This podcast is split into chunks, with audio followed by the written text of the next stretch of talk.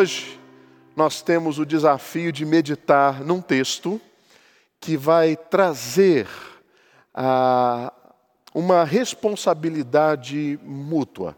Responsabilidade para o pai, responsabilidade para o filho, responsabilidade para a mãe, para todos nós. Porque essas responsabilidades elas fazem parte do nosso papel quando nós encaramos a paternidade, a maternidade ou simplesmente quando nós nascemos. O tema da mensagem de hoje é esse que você está vendo aí na sua tela, chamado Conselho de Mãe. Conselho de Mãe. Qual é o conselho que você lembra da sua mãe? Quais são os conselhos que você lembra da sua mãe? Tem aqueles clássicos, né? Menino, leva o agasalho, hein? Lembra desse? Ó, um pé lá, outro cá, hein? Vai e volta rapidinho. Meu filho, minha filha, pelo amor de Deus, quem é essa pessoa que você está andando com ela? Qual é o conselho? Qual é o conselho que você lembra e guarda da sua mãe? Sua mãe também é, era, era, era, era daquelas que cuidava de tudo, tudo, sabia de tudo. Qual é o conselho que você guarda? Ah, embora o título dessa mensagem ele possa promover esse tipo de entendimento, eu quero que você entenda que o texto que nós vamos ler, ele vai falar de uma responsabilidade que eu e você temos como filhos e vocês, mulheres, têm como mães, de que maneira nós temos aconselhado os nossos filhos e se você é filho, de que maneira você tem ouvido e praticado esses conselhos. Eu quero convidar você a fazer a leitura bíblica de Provérbios capítulo 1, 3 versículos 7, 8 e 9. Versículo 7 diz assim: O temor do Senhor é o princípio do saber mas os loucos desprezam a sabedoria e o ensino.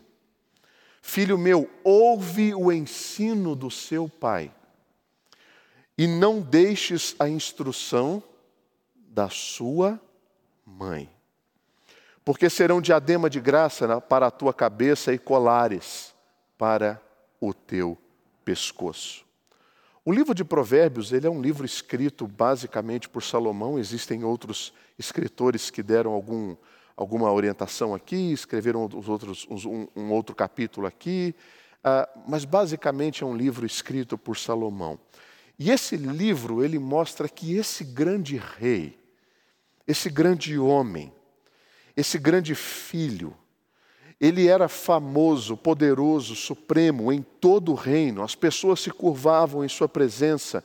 Eles faziam aquilo que ele dizia que era para ser feito, tamanha a sua autoridade e tamanha a sua honra. Mas, nos primeiros versículos desse livro, este grande homem mostra que até mesmo reis, grandes reis, grandes homens, se curvam diante das suas mães. Você lembra como que ele tratou a sua mãe, Batseba? Batseba se casa com Davi num contexto extremamente conturbado, em meio a pecados, em meio a traição, se colocando numa posição assim de uma segunda mulher que havia sofrido com a perda do filho dessa traição, e Deus, pela sua graça e pela sua misericórdia, abençoa essa união e vem Salomão como sendo o filho da bênção deste relacionamento. No primeiro livro dos reis, é, existe uma passagem que é quando a Batseba vai encontrar Salomão porque Adonias tinha tentado usurpar o trono. E esse encontro entre os dois é, é muito bonito, porque quando Batseba chega até a sala do, do rei, é, Salomão se levanta, ele dobra os seus joelhos, ele se curva diante da sua mãe, numa atitude de respeito e devoção a ela. E ele tem também para ela um trono para que ela pudesse se sentar ao lado dele. E então Salomão trata a sua mãe com muita deferência. E esses primeiros versículos do livro de Provérbios, certamente Salomão está é, tendo por consciência que aquilo que mães falam, desde que estejam alinhados com um outro princípio maior, que é o temor do Senhor, precisa ser ouvido e escutado. Isso não pode ser deixado de lado. Até os reis, os grandes reis, devem se curvar diante dos conselhos de sua mãe. E ali, Batseba aconselha Salomão. Depois você pode ler melhor essa história no primeiro livro dos reis, no capítulo de número 2, a partir do versículo 17. Você pode ler isso. 19, perdão. Ah, qual é o meu objetivo com tudo isso hoje? O meu objetivo é mostrar que o livro de Provérbios ele possui um, um princípio regulador, que é ah, tudo no final das contas é para Deus. Então, todos os conselhos que são dados no livro de Provérbios, eles têm por objetivo final a glória de Deus, a honra de Deus, o nome de Deus, os princípios de Deus, o temor de Deus, a sabedoria de Deus, tudo é para Deus. Deixa eu dar um exemplo disso. No livro de Provérbios, no capítulo 30, a partir do versículo 8, diz assim: Afasta de mim a falsidade e a mentira, não me des nem a pobreza nem a riqueza, dá-me o pão que me for necessário para que não suceder, para não suceder que estando eu farto te negue e diga quem é o Senhor, ou que empobrecido venha furtar e profane o nome de Deus. Você vê o que isso diz sobre Deus? Esse é um provérbio que mostra claramente o propósito de todo esse livro. O escritor dizendo para Deus assim: Senhor, eu não quero ter muito dinheiro. Porque entendo muito dinheiro, pode ser que eu me esqueça do Senhor. Porque o final é Deus. E aí tem o outro lado dessa moeda. Senhor, eu não quero mendigar o pão. Porque se eu começar a sentir falta dos meus recursos, pode ser que eu empobrecido venha a furtar. E isso, ele diz, vai profanar o teu nome. No livro de Provérbios, tudo é para Deus. O fim de todas as coisas é Deus. Então, quando o, o, autor do livro de Provérbios ele escreve essa mensagem, dizendo: ouve a, instru ouve o ensino do teu pai e guarda a instrução da tua mãe, o final é Deus.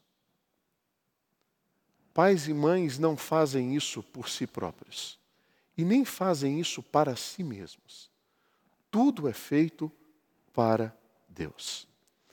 Esses três versículos, eles contêm aí pelo menos seis princípios. E eu vou ser bem objetivo aqui em cada um deles. O primeiro deles é o conceito de família que existe no livro de Provérbios, nesses três versículos. A família é um conceito de Deus, é um projeto de Deus, é um propósito de Deus, é uma ideia de Deus, é uma realização de Deus. Salomão tem por certo, ele parte do princípio objetivo aqui, de que uma família tem pai, de que uma família tem mãe e de que uma família tem filhos. Isto é uma família dentro do propósito bíblico do Senhor. Ah, não são desenvolvimentos evolutivos arbitrários, baseados exclusivamente nos instintos humanos. Ah, não. Família não é fruto de uma ah, desordem da criação e que por acaso surgiu por meio de uma evolução. Não. Família é um projeto, família é um design, família ela é constituída pelo próprio Senhor. E Salomão dá aqui a base para essa família. Uma família, de acordo com o padrão do Senhor, é uma família que tem um homem, é uma família que tem uma mulher e é uma família que tem filhos. Isso é uma família. Isso não foi baseado exclusivamente em Salomão. No primeiro livro da Bíblia existe a criação do homem e da mulher. E essa criação do homem e da mulher não foi uma criação que os empurrou e disse assim: vá, agora é com vocês, se virem, façam o que vocês quiserem. Não, porque no capítulo 2, o próprio autor de Gênesis também dá as bases para a construção dessa família. Olha cá, olha aqui para mim. Homem, você quer casar? Você quer ter uma família? Então faz o seguinte: encontre uma mulher para você amá-la, respeitá-la, para você honrá-la, como Cristo amou a igreja.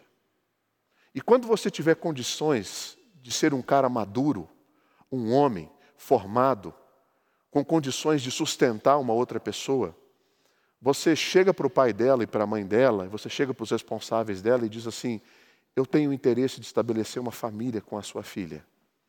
E aí ela vai sair da casa do pai dela e ela vai morar com você. E vocês vão construir a sua vida, a vida de vocês. E depois que você fizer isso, você tem condição de estabelecer uma família. Isso é uma família segundo o padrão de Deus. Sabe por quê? Porque dentro desse aspecto está a sexualidade, as ações sexuais de um homem com uma mulher, que só podem ser desenvolvidas dentro deste âmbito da aliança, do compromisso, da maturidade e da responsabilidade. Fora disso, é, você está brincando com coisa sagrada. Você está desconsiderando princípios que Deus estabeleceu como sendo sagrados para a sua igreja. E esses princípios, eles estão rodeados de muito simbolismo, de muito significado. Porque Deus fala que Jesus Cristo é o noivo e a sua igreja é a noiva, e por meio dessa união, um povo está estabelecido no céu, que é a igreja do Senhor para todo sempre. Então, esse versículo, quando Salomão diz: ouve a instrução do teu, ouve o ensino do teu pai e guarda a instrução da tua mãe, tudo isso está por trás desse versículo. Deus é o idealizador da família. Pastor, ah, e quando isso é interrompido? E quando acontece um divórcio? E quando eu, numa noite de loucura, avancei o sinal e engravidei? E quando eu ah, me separei e a família foi desfeita? E quando o meu marido morreu? E quando a minha esposa morreu? Tudo isso são consequências de um pecado que entrou na humanidade e corrompeu todo o projeto da criação do Senhor. Por isso nós temos a graça. A graça de Deus, ela é maior do que a sua lei. A graça de Deus é aquilo que repousa sobre famílias que estão desestruturadas e que estão sendo sustentadas pela graça e pelo amor do Senhor. Assim como Jesus orientou vários pecadores, perdoando pecados, promovendo cura, incentivando a uma nova vida, Ele faz com cada um de nós. A família é um projeto e um conceito de Deus. Talvez você tenha começado a sua fora desse conceito. Mas lembre-se, a graça do Senhor, a graça de Jesus, nos ajuda a fazer aquilo que nós podemos, com as circunstâncias que temos, com os papéis que estamos desenvolvendo, para a glória de Deus. Esse mesmo versículo ele fala também que a família ela é como uma escola. A família é a escola mais básica de Deus para instruir a vida de filhos. E o versículo diz assim: Filho meu, ouve o ensino do teu pai e não deixes a instrução da tua mãe.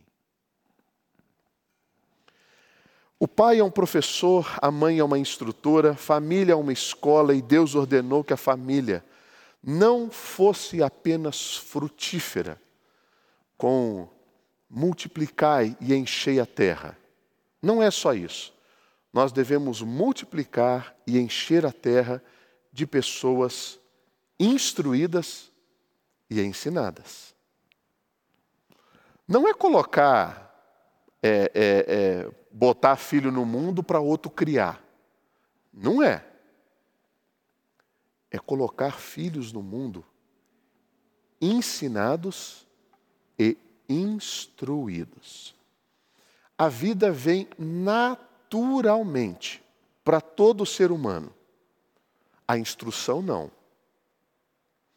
Quando você sai do ventre da sua mãe, você recebe só um estímulo para chorar. Às vezes, nem isso. Alguns, nem isso. Ninguém precisou ensinar a chorar. Ninguém precisou ensinar o bebê a sucção das primeiras mamadas. Doídas, né? Dolorosas. Ninguém ensina a criança a fazer manha e fazer birra. É natural.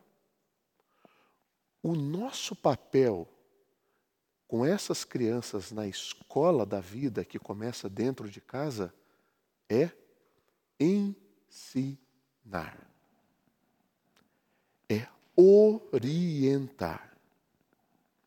A gente tem que ensinar a criança a amar, a fazer carinho, a ser educada, a não falar coisas inapropriadas em horas erradas. E criança, ah, criança é, é mestre em fazer isso. Eu estou falando aqui e está vindo um monte de história aqui, mas como eu não pedi autorização para contar, então eu não, eu, não, eu não posso contar essas histórias. Nós, seres humanos, precisamos aprender quase tudo. Precisamos aprender a andar, a conversar, a comer, a ser cortês, a agradecer, a ter respeito e fé em Cristo Jesus. E Salomão fala que a primeira escola da vida é a família. Pai e mãe, professor, instrutora, ensinadores de crianças. Terceiro aspecto que esse texto fala é que o temor do Senhor, ele é o princípio unificador. Como que o temor do Senhor, ele é um princípio unificador? O versículo 7 fala: "O temor do Senhor é o princípio do saber". E esse negócio de temor do Senhor, ele sempre é muito desafiador, porque você pode entender como sendo algo medo, que tudo que você fizer, ele vai, ele vai te gerar medo. E, e o princípio normativo desta palavra não é essa, não é medo, mas o temor, ele caminha mais pela área do respeito, da devoção e do objetivo. O temor nos ajuda a sondar as motivações do meu coração e do seu coração. O temor é o filtro das minhas motivações. Isso é o temor. A melhor maneira de você compreender o temor é o filtro do seu coração. Porque esse filtro, quando ele vem no aspecto do temor do Senhor, ele vai te ajudar com as suas atitudes. Por isso que pais e mães não espancam seus filhos. Por isso que pais e mães não devem descontar uma raiva louca excessiva sobre seus filhos. Porque o princípio de uma repreensão, o princípio de uma orientação, o princípio de uma admoestação é sempre o temor do Senhor. Por isso que pais e mães não executam sobre os seus filhos conselhos que visam interesse pessoal mas visam o temor do Senhor. O temor do Senhor, ele é o princípio do saber, ele é o começo, ele é a razão, ele é a gênese, ele é onde tudo começa, é nas motivações mais profundas, coloca o filtro do temor do Senhor. Por que eu estou fazendo isso? Por que eu faço o que faço? Por que eu faço como faço? Por que eu não faço o que faço?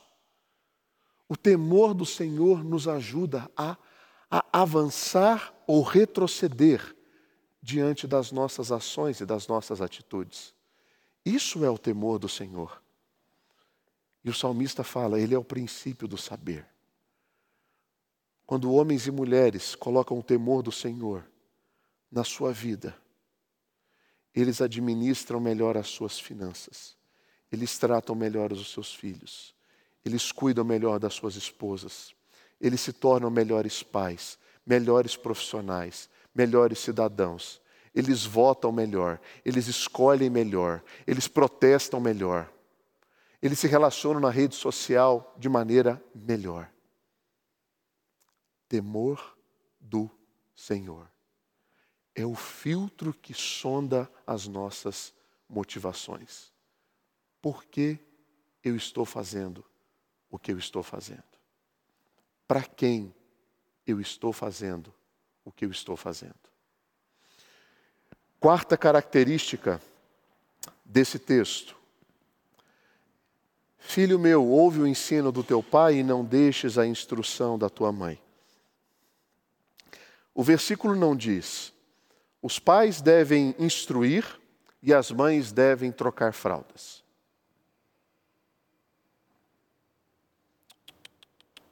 A Bíblia não diz isso. A Bíblia não diz os pais trabalham no escritório e, portanto, têm responsabilidades e as mães ficam em casa, exclusivamente se virando com tudo. Não, não, não, não, não. A Bíblia não diz isso. A Bíblia não diz as mães trabalham no escritório e, portanto, elas cuidam das responsabilidades externas e os homens ficam em casa e cuidam de toda a responsabilidade interna. Também não. A Bíblia também não diz isso. O que a Bíblia diz? Filho meu, o teu pai vai te ensinar, a tua mãe vai te instruir. É uma coparticipação. São papéis desenvolvidos mutuamente, com o mesmo propósito com o mesmo objetivo. Pais ensinam, mães instruem. Essa responsabilidade ela é compartilhada. Eu não sei você, mas eu estou tendo desafios imensos com esse estudo das crianças em casa. Tá certo? Que isso é por uma quantidade de filhos que tem em casa.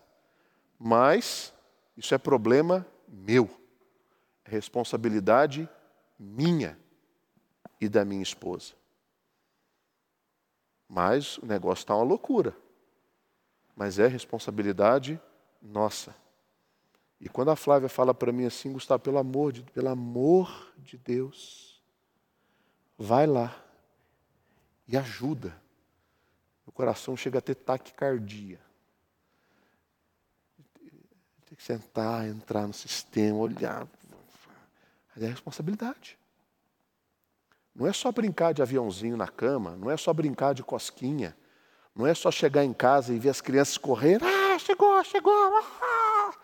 Não. Tem o, o ônus, o preço dessa responsabilidade. E isso é desafiador para mim. Eu tenho dificuldade. Então eu estou pregando isso daqui, tô, ainda bem não tem ninguém aqui, né? Estou pregando quase que para mim aqui. Vocês estão aí, mas aqui estou eu e mais seis pessoas. Percebe? Esse é o desafio. Mulheres, como se não bastasse toda a vida. Certa vez, isso saiu num artigo numa revista norte-americana, de uma mulher que estava irritadíssima porque o marido dela era um pastor, conferencista, e ela o acompanhava algumas vezes, e ela ouvia sempre a mesma pergunta do marido, para o marido: ah, E a sua mulher? O que faz? Ela trabalha fora ou ela fica só em casa? Você já ouviu isso? Ou ela fica só em casa? Essa frase ela vem acompanhada de uma imagem, né? De quem pergunta é aquela imagem da da madame deitada na chaise, tomando chazinho das três, assistindo novelas. Aí ela respondeu assim: Eu sou esposa, mãe, amiga, confidente, conselheira, amante, pacificadora, governanta, lavadeira, motorista, decoradora de interiores, jardineira, pintora, cuidadora de cães, manicure, barbeira, cabeleireira, costureira, gerente, planejadora financeira, contadora, secretária pessoal, professora, disciplinadora, artista, psicanalista, enfermeira, especialista em relações interpessoais, nutricionista, chefe, coordenadora de moda, redatora de cartas e conciliadora dos dois lados da família. Segundo estudos realizados, eu custaria mais de 500 mil reais por ano para exercer essas funções. Então eu não. Eu não, só, eu não sou só uma dona de casa. Associado a isso, existe a responsabilidade mútua do cuidado. Sabe por quê, mães? E sabe por quê, pais? Porque existe um legado a ser deixado.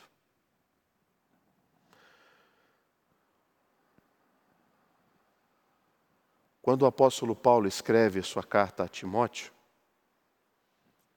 ele diz assim: Pela recordação que guardo da tua fé, sem fingimento, a mesma que primeiramente habitou em tua avó Lloyd e em tua mãe Eunice, eu estou certo de que também em ti. Sabe o que a Bíblia fala acerca do pai de Timóteo? Fala que o pai de Timóteo era um grego. E sendo um grego e não mencionado nesse versículo, a fé desse homem veio por meio da sua avó e veio por meio da sua mãe. Olha que desenvolvimento incrível. O conhecimento dele acerca de Jesus Cristo veio por meio de um legado plantado no coração, na infância desse menino que veio a se tornar um líder da igreja. Ainda o apóstolo Paulo diz assim: Tu, porém, Timóteo, permanece naquilo que aprendestes e de que foi inteirado, sabendo que nem o aprendeste e que desde a infância sabes as sagradas letras, porque torna-te sábio para a salvação pela fé em Jesus Cristo a salvação vem pelo ouvir. E o ouvir a palavra de Deus. Percebe? Pais. Timóteo não teve a ajuda do seu pai. Mas quem sabe a sua esposa pode ter a sua ajuda. ensina, instrua na palavra de Deus, para que essa criança receba o maior legado que você pode deixar para ela. Filhos, Deixa eu dar uma palavrinha para vocês agora. Porque esse versículo 8, ele fala daquilo que o pai e a mãe fazem, mas ele fala aquilo que nós, vocês, devem fazer. Filho meu, ouve o ensino do teu pai e não deixes a instrução da tua mãe. Dois comandos de alerta contra as tentações que surgem por meio da rebelião. Filhos são rebeldes. Eles nascem assim. O seu nascimento, espiritualmente falando, eles já nascem imundos com o pecado. Esse é o ambiente em que eles nascem. No pecado eu fui gerado. A minha mãe me gerou no pecado. Eu não posso me desvencilhar dessa realidade senão pelo conhecimento da palavra de Deus e do reconhecimento do que Cristo fez por mim. E essa rebelião se manifesta de duas maneiras. Se você está em casa, você consegue ouvir a palavra e o ensino do teu pai. Então a tentação da rebelião aqui é de não ouvir. Lá, lá, lá, lá, lá, lá, lá, lá, lá, lá, lá, lá, lá. Não vou ouvir. Eu vou me fazer de surdo. E aí você ouve teu pai falando: Fulano, Fulana, vem aqui. Lá, lá, lá, lá. Fulano, Fulana, por favor, Tome cuidado com isso, não faça isso, não haja assim, não responda desse jeito, não se comporte dessa maneira. Lá, lá, lá, lá. É o de perto, é o de entrar por um ouvido e sair pelo outro. A segunda orientação, de forma de rebelião, é aquela quando os pais não estão perto. E aqui ele não fala de ouvir, mas aqui ele fala de não deixar a instrução. Quando você está perto, você pode fingir que você não ouve. Quando você está longe, você pode fingir que você não tinha conhecimento do que você estava fazendo. Essas são as duas maneiras de nós nos reportarmos com rebelião com relação aos nossos pais. Então, filhos, se estiverem perto, se os seus pais ainda forem vivos, e você ainda estiver debaixo da tutela e responsabilidade espiritual de instrução deles, ouça e viva essas instruções.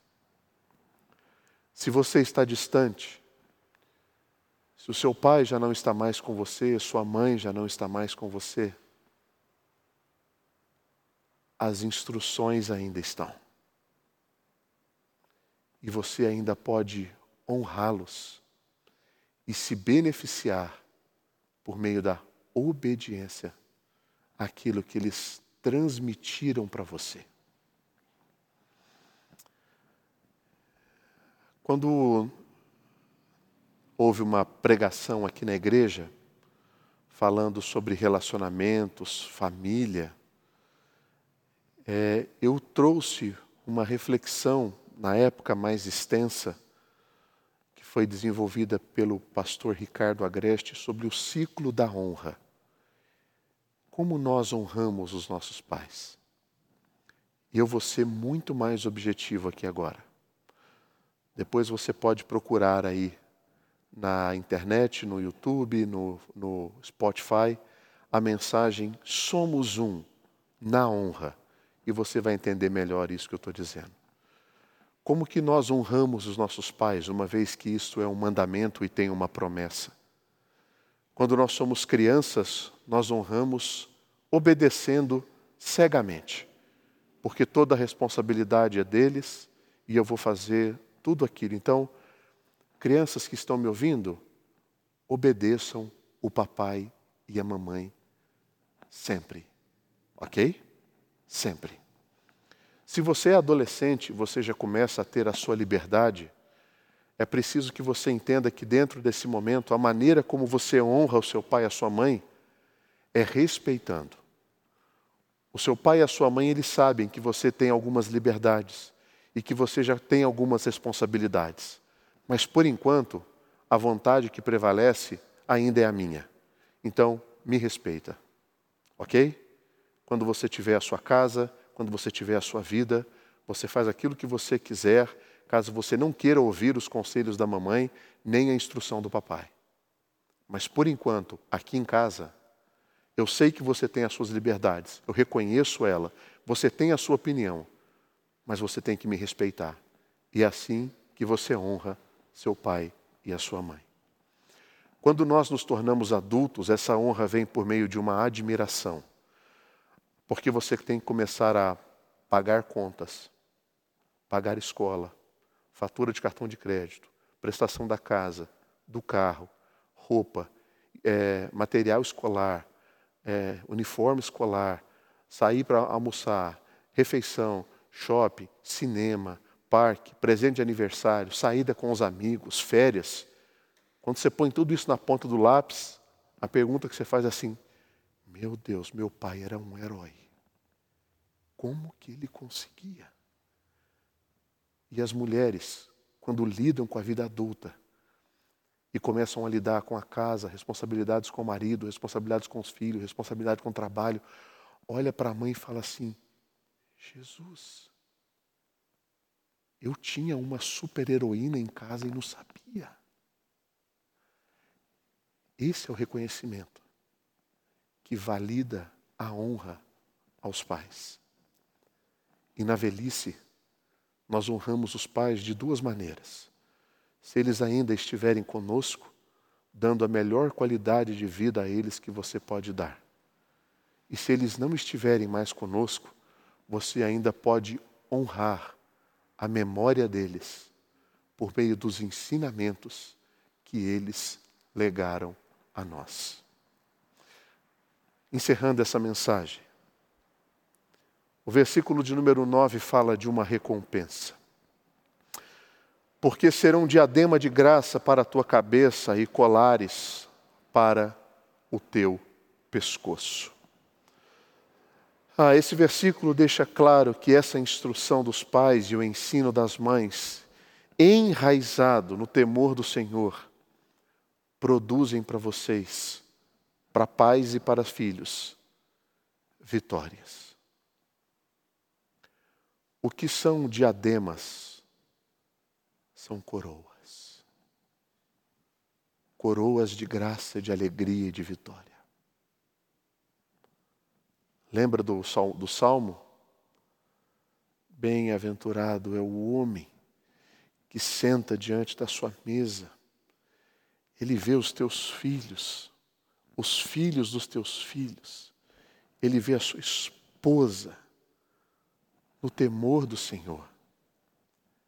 Se isso não é uma diadema de graça colocada sobre a sua cabeça, eu não sei o que é. Filhos, filhas, Deus nos deu pais para nos orientar e nos ensinar. Eu sei, eu sei que se você é fruto de um relacionamento abusivo, um pai ignorante, uma mãe ignorante. Nada disso pode fazer sentido para você, mas lembre-se, você pode ser aquilo que você não recebeu. Você pode oferecer aquilo que você não ganhou. Porque em Jesus Cristo Ele faz novas todas as coisas. Todas as coisas e você pode receber uma capacitação do alto, pelo temor do Senhor, pela palavra do Senhor, para dizer e orientar tudo aquilo que você é, deseja entregar e não recebeu. Isso é graça do Senhor. que você seja curada das suas dores e feridas interiores, que o Espírito Santo renove dentro de você tudo isso, para que você ofereça aos seus filhos a orientação do temor do Senhor, os ensinos da palavra de Deus, e você encuque lá dentro do coração e da mente deles. Jesus Cristo perdoa pecados. Ele é o Salvador. Não existe outra vida fora de Cristo. Ensina a palavra. Seus filhos receberão o diadema de graça e um colar para o teu pescoço. Coroas e colares são colocados em dias de festa. Essa é a maior recompensa que você pode ter. Isso é o melhor que você pode ganhar. Faça tudo isso no temor do Senhor e para a honra e para a glória do nosso Deus. Eu encerro essa mensagem dizendo para você que é mãe, parabéns pelo seu dia. Que Deus nos ajude, como maridos, a honrar você, a auxiliar você, para que você seja a melhor mãe que você possa ser, para a honra e para a glória do nosso Senhor e Salvador, Jesus Cristo. Amém.